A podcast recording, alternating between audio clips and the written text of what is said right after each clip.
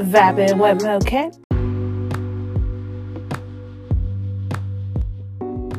Sometimes life passes us by so fast that we don't even realize that it's passing us by. Sometimes we get caught up in our own problems that we don't pay attention to the problems of others or the cries for help from others. You know, you have some people on this beautiful day, this thankful Thanksgiving day, that are all alone. They don't have anyone. And it could be a few different reasons. But at the end of the day, they don't have anyone to share this holiday with. They may not have anyone to share any holiday with at all. But what's crazy is that some of us sit here and we complain about all the wrong things. We complain about this, we complain about that. But while we're complaining, there's somebody out here that's suffering a lot worse than we are. And I know I'll, I'll be the first to admit, and sometimes that's what shapes me back into reality is seeing that my problem may seem worse, may seem bad to me, but compared to someone else's life, this is like cake mix. When I was younger, all I knew was my intermediate family when it came to holidays. You see the movies, these big families, everyone's getting together. But for me, it was just my intermediate family. That's all I knew. And to this day, that's all I still know. So I'm thankful and grateful that I have that. Some people don't have that whatsoever. And I think some people take that for granted. People complain about having big families and having this and having that. At the end of the day, some people don't have that. All they have is themselves or a bunch of water family. And water family is just as great. You know why? Because it's still what? But this day isn't all about family. This day is about being thankful. For starters, every single one of us should be thankful that we had the ability to wake up today because many didn't.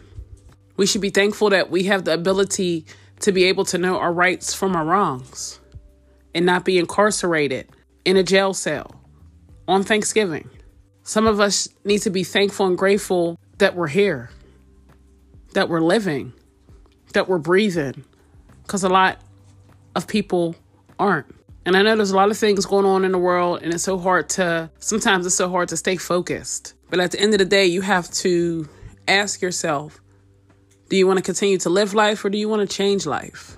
Do you want to keep up with the Joneses or do you want to start your own path? Because that's what it comes down to. Y'all know me, I'm all about starting my own path. I can't stand to be like other people. I cannot stand it. I have to be uniquely different in one way or another.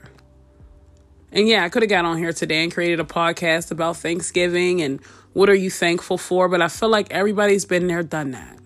So today, instead of just focusing on what you're thankful for, focus on how you can be of assistance to others that may not be as lucky as you are right now.